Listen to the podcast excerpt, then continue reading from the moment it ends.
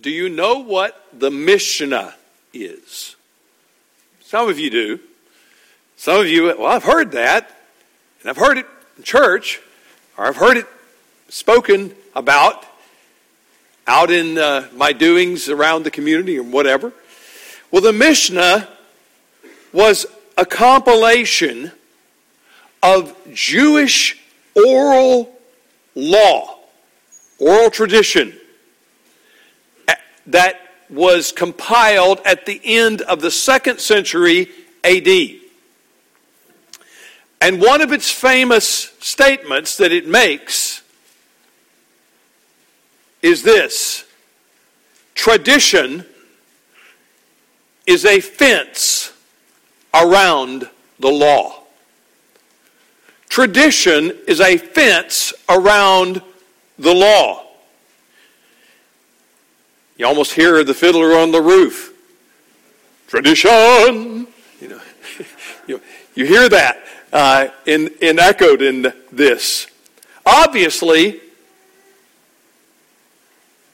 Jewish people in the Old Testament and on in after even the coming of Christ obviously were very concerned the devout to be careful to pay attention and honor God's law. But the problem often is sometimes we think we're wiser than the law itself. And instead of just simply saying, okay, the law says this and here's the line, well, what if we got smart and said, you know, if that's the line not to violate, let's, let's move the goalpost and put it here. And you know what would even be better?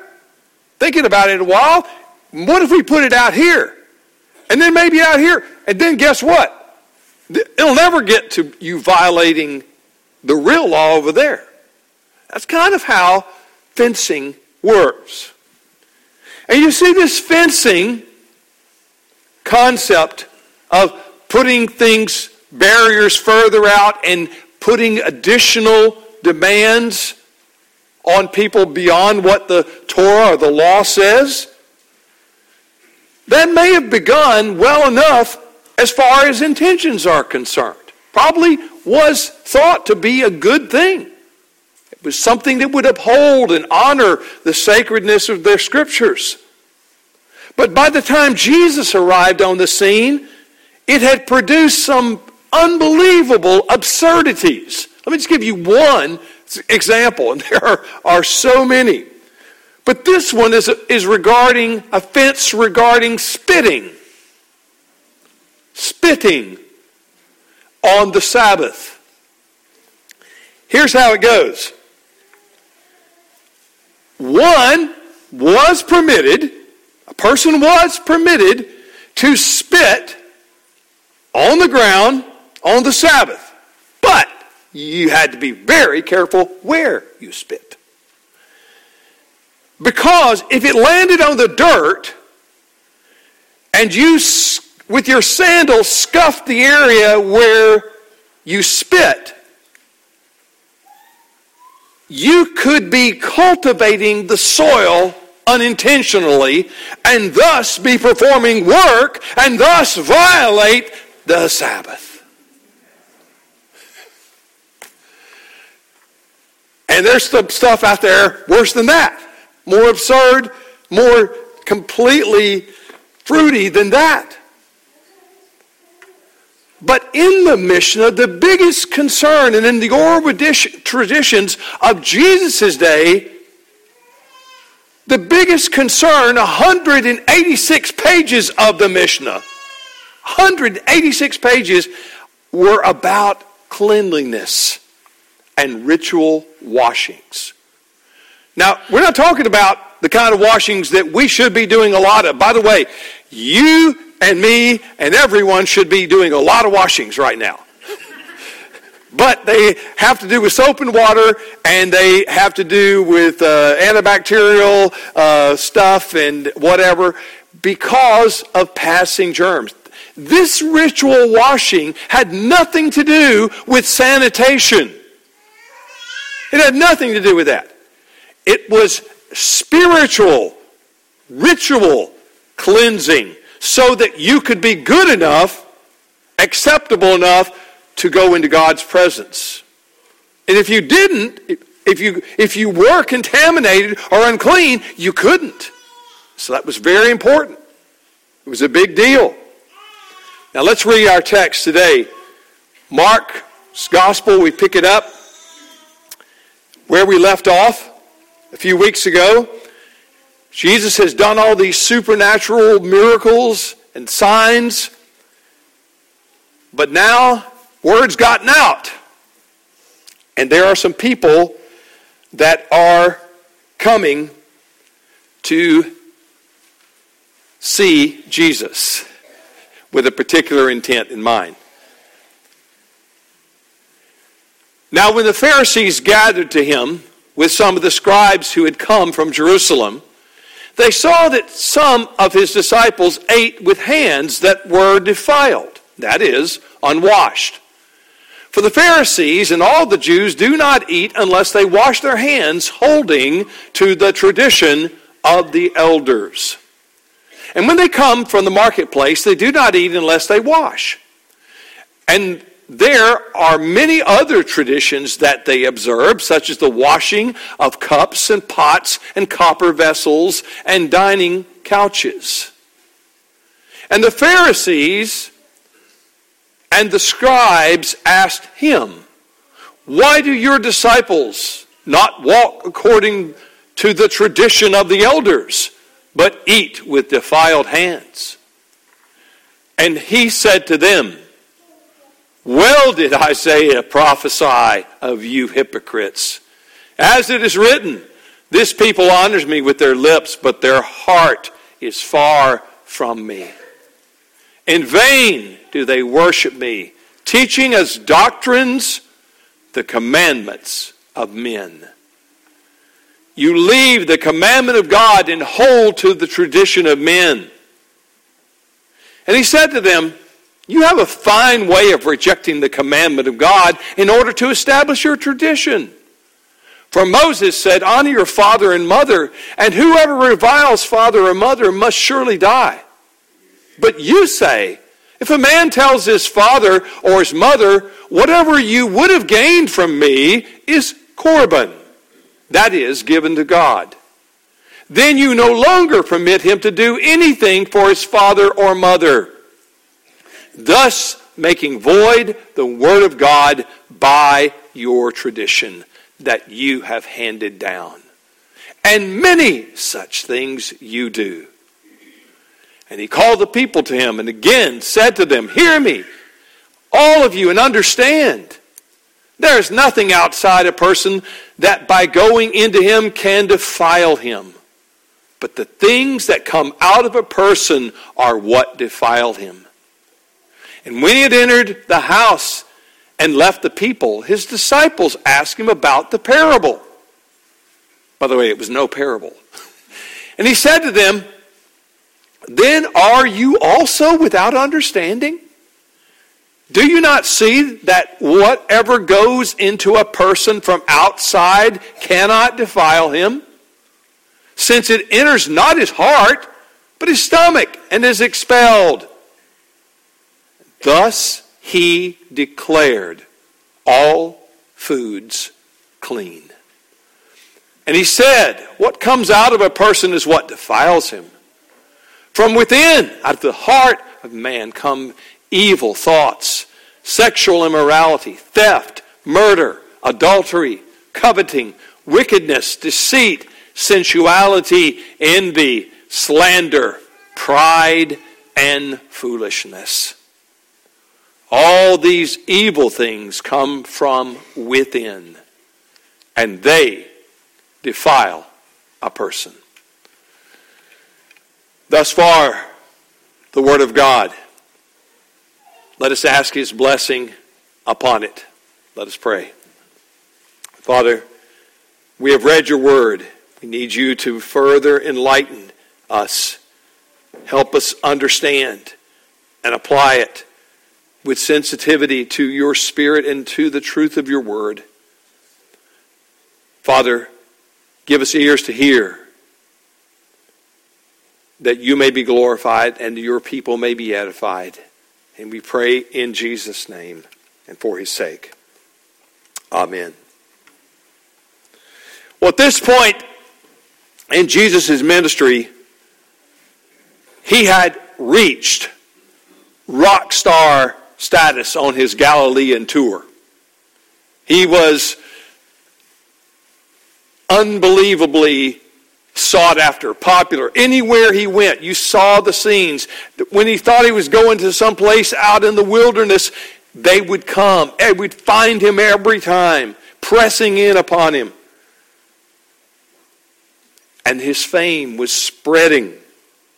Enormous crowds were gathering, powerful miracles were being done, and his fame was spreading throughout the land north, south, east, and west. Now remember, Galilee is in the north. And it's a long way, about 70 something miles down to Jerusalem. But Jesus' activities were being watched from afar. And it was time the leaders, the spiritual leaders of Israel, had decided it's time to go check up on this new rabbi this hillbilly rabbi up in Galilee. So they sent an official entourage. Up until this point, Mark's account has been mostly about what? The doings of Jesus. Remember, I told you Mark's a book of action. Mark's always recording the acts and what's being done. It's a lot about action. So it's been, uh, most of it has not been about the teaching of Jesus, except the fact that he was teaching, but no, not the content. It's been mostly about doings up until now. But today, in this text, in Mark 7, we begin to find some of the additional teaching from Jesus. But it's in the context of this visit from the spiritual leaders, or we could call them spiritual hitmen, that would be more accurate, um, that have come from down south from Jerusalem.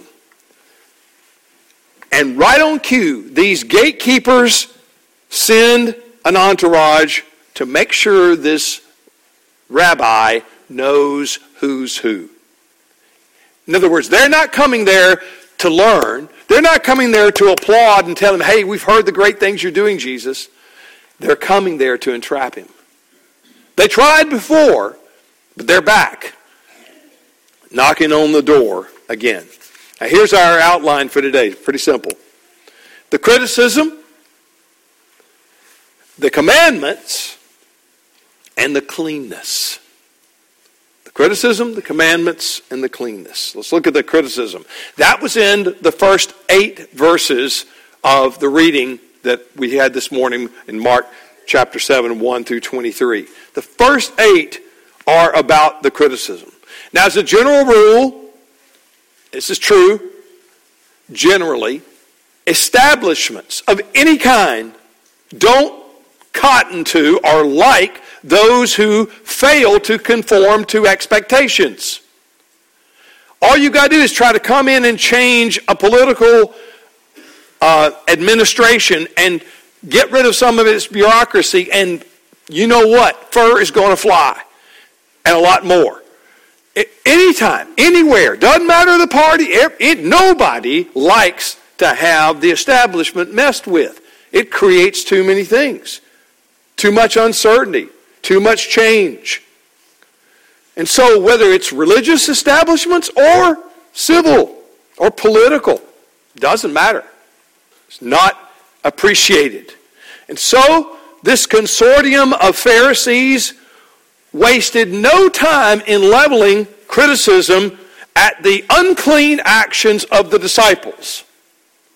They said, Jesus, have you not noticed? Your disciples are washing with unclean hands, or not, are, are, are eating with unclean hands. Now, let me ask you, who were they talking to? Were they talking to the disciples? Were they over there reprimanding them personally? No, they were there talking to Jesus.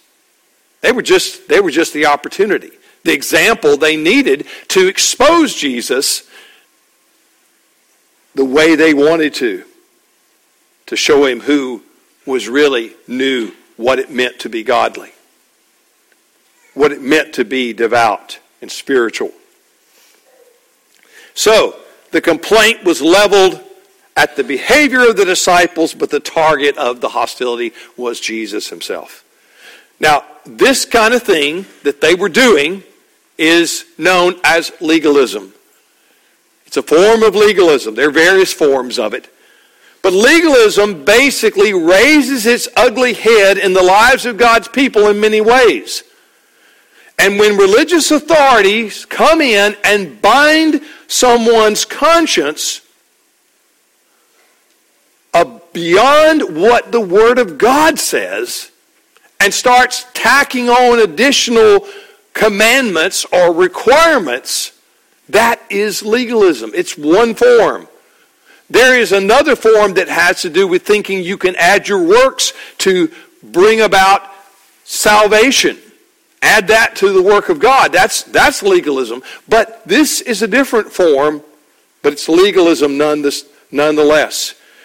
These religious authorities bound people's conscience. Jesus is going to have a lot to say about this in all of the Gospels. You hear him again and again saying, You bind up by your traditions the people of God, and you lay heavy burdens on their back that they can't carry, you can't carry, no one can.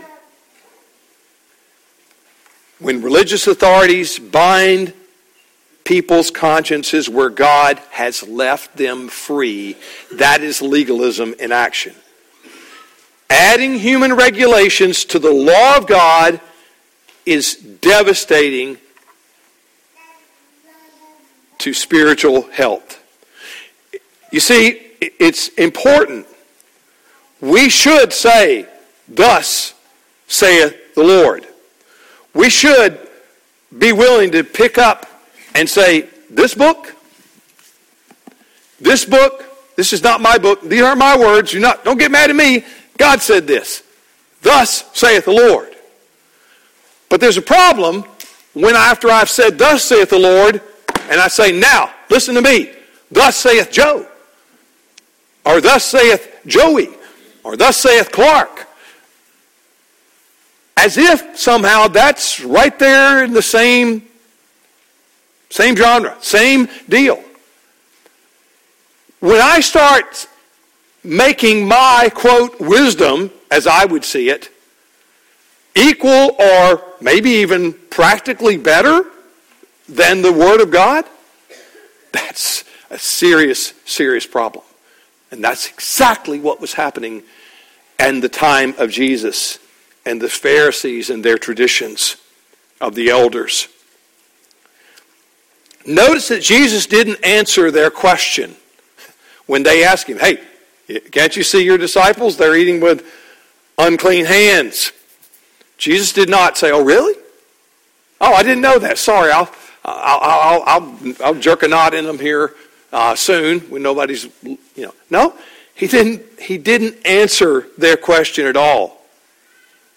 Rather, he went on the offensive and gave them a devastating broadside, if you want to put it in uh, old uh, naval shipping terms, like the like the uh, USS Constitution. They called her Old Ironside, if you remember. Well, you know, back in those days, they would if you pirate movies you watch in the, in the broadsides, they get close and they're blasting each other. Well, that's what Jesus does. Gives a spiritual broadside to the Pharisees, and he throws Isaiah chapter 29 verse 13 out to them.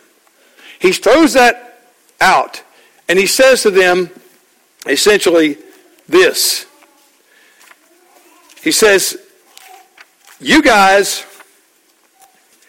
he says, this people honors me with their lips, but their heart is far from me. In vain do they worship me, teaching as doctrines the commandments of men. They've essentially replaced, they've allowed the commandments of men to supersede the commands of God. And then he tells them that their traditions are more important to them than God's actual law. They probably didn't start out trying to do that, but that's exactly what they had done. Here's an irony. Every time we add to the law of God, we inevitably subtract from it. Do you understand that? Every time you try to improve and add to the law, you end up subtracting, not adding. When you want to improve it, you end up ignoring it. When you try to improve God's Word, you end up ignoring its real intent. Jesus came to clarify. He did not come to put the law away. He came to explain by his life and by his teaching what it really means, the true intent of the law, but not to add additional burdens on the people where God did not. Now, the second part of this section is in uh, verses 9 through 13. That's the commandment. Jesus then says, and stays on the offensive, and gives the detractors an example of their own hypocrisy. Jesus points out that if a circumstance ever arose where Scripture and tradition were put on the scales, Jesus says, You guys, every time, you will go with your tradition. Not 9 out of 10, 10 out of 10.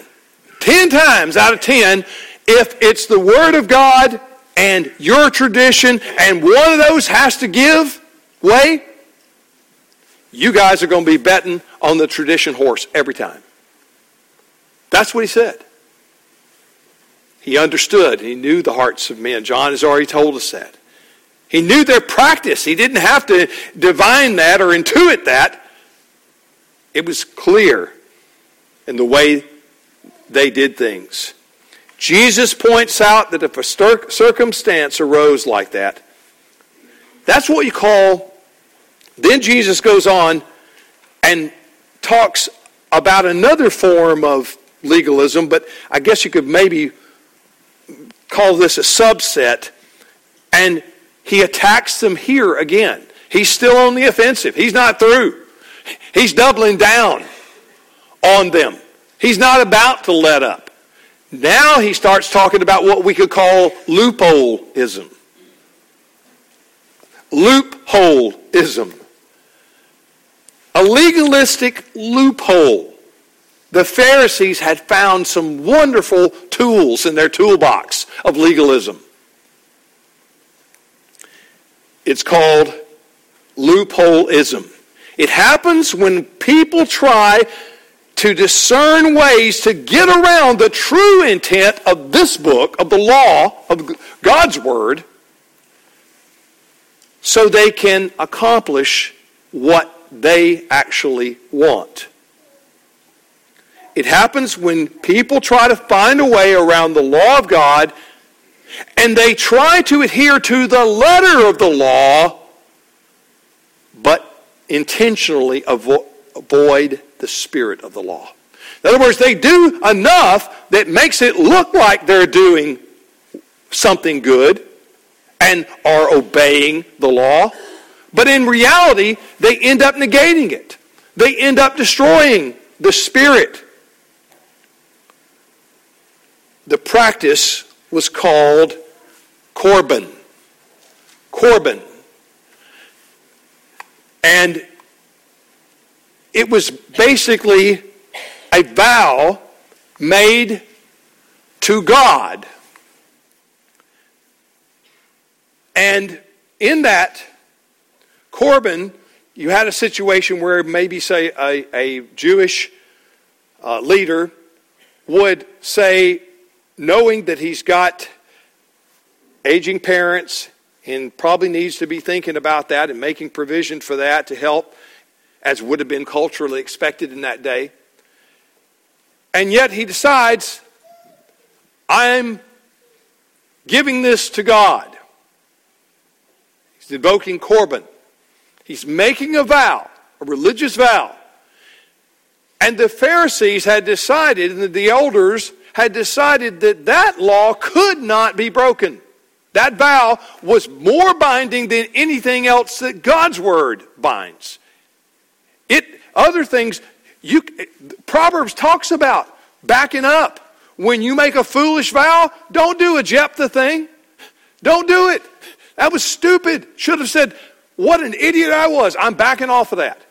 But no, you could not because this was now given to God. But incidentally, it was a long, long uh, time before it had to be paid. You could go on years, months, years, and maybe never get around to actually paying it. Because, and if someone said, hey, your parents are in need, don't you, you know, I, am sorry, I'd love to help them, but I made a vow to God. See, I made a vow, keeping my vow. This is for God. Sounds spiritual, doesn't it? But in reality, it was a swindling of their requirement of their responsibilities. They were swindling God in what they were doing. And Jesus takes them to task in this. Jesus said, And you do many things more than that. It's like Jesus is saying, I'm just giving you guys one example. You're full of this stuff. You have been overgrown, overrun by legalism and your heart is far from me and from my Father. The practice of Corban was more binding than the commandments of God. And Jesus said, You did you have many more things that are like that. This is just one example of their heartless legalism. Now, we need to slow down here and do a little introspection. Yep, those Pharisees back then, they were really, really not, not good folks. They were crooked.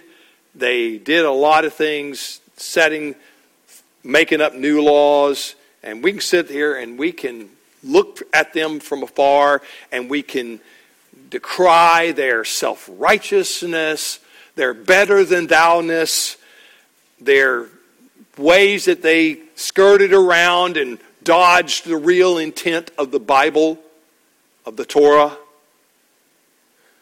But before we pride ourselves in how much better we are, maybe we should stop and think whether or not Jesus might marvel at our dullness when it comes to this stuff. Remember, he said, Are you this dull? The disciples said, Hey, tell us the parable. There was no parable. It's straightforward. And so he says, What do you mean parable? Hello? You guys still don't get it. And you know what? The great leader of this bunch, even after Jesus rose from the dead, ultimately the Holy Spirit had to come and remind him because Peter had gotten into it again and was, I'm not going to go eat with those and get defiled ritually. Jesus had taken care of all that, and yet Peter fell right back into it. It shows you what's in your and my heart, too. We're, we, we, we gravitate to this kind of thing. We should be careful we tend to choose which sins we denounce based on culture and traditions. I can't tell you. By the way, if you ever pick up your Bible and you read all 66 chapters, Old Testament and New,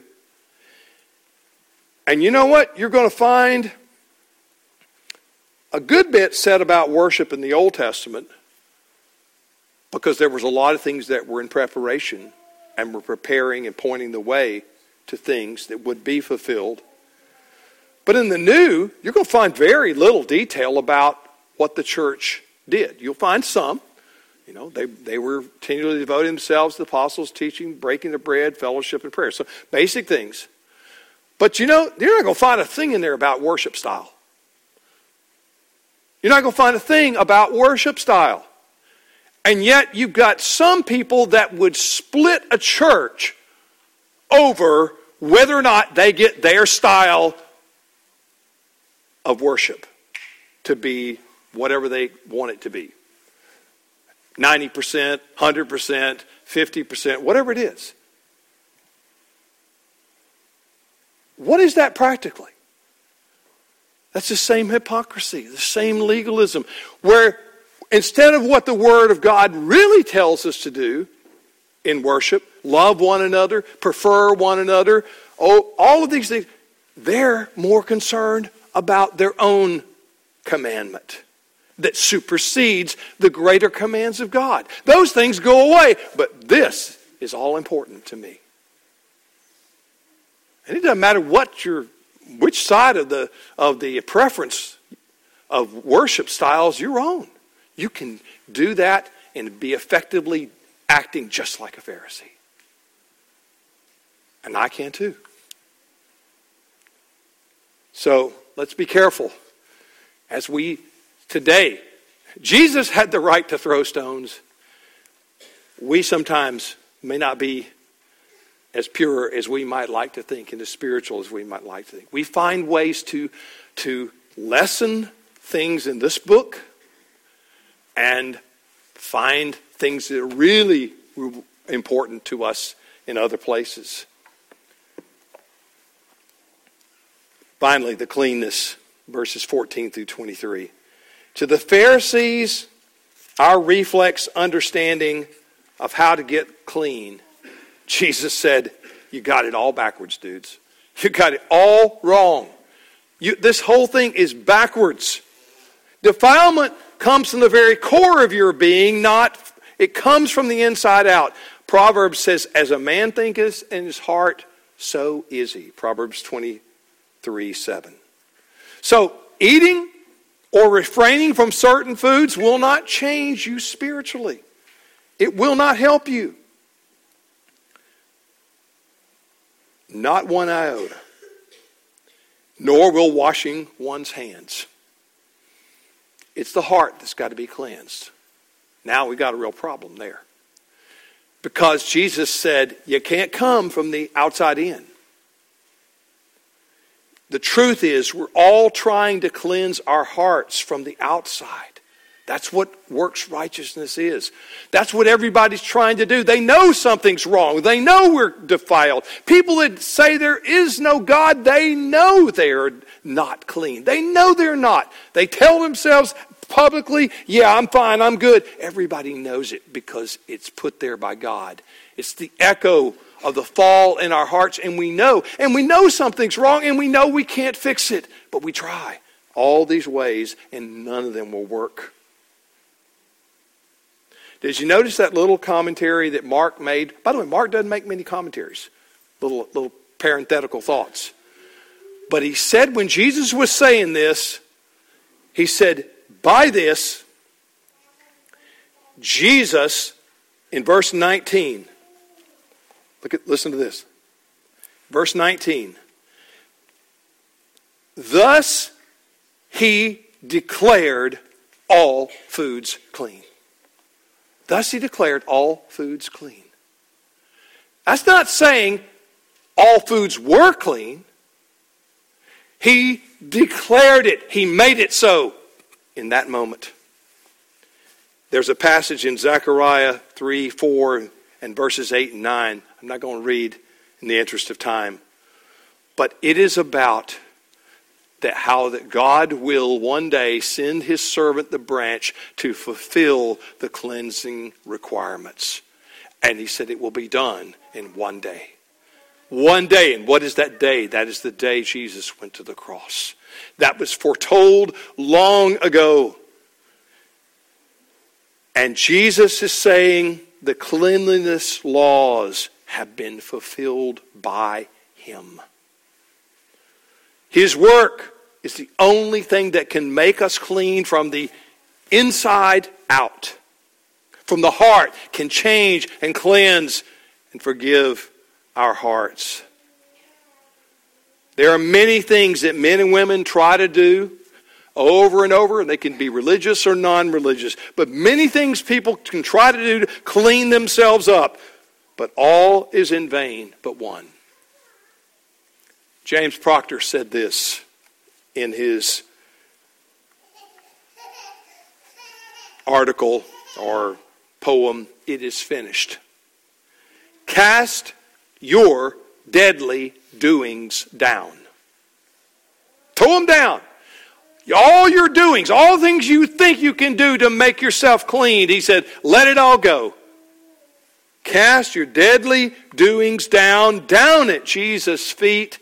Stand in Him, in Him alone, gloriously complete. It's only Jesus that can wash away our sins. Nothing, nothing but the blood of Jesus. Amen? Let's pray. Father, as we come to your table now, feed us spiritually. Remind us of the fountain that is open for sin and uncleanness, that is your Son, our Lord Jesus Christ, and his finished work. Help us, Lord, to cast our deadly doings down over and over again, down at Jesus' feet, and stand in him alone, gloriously complete.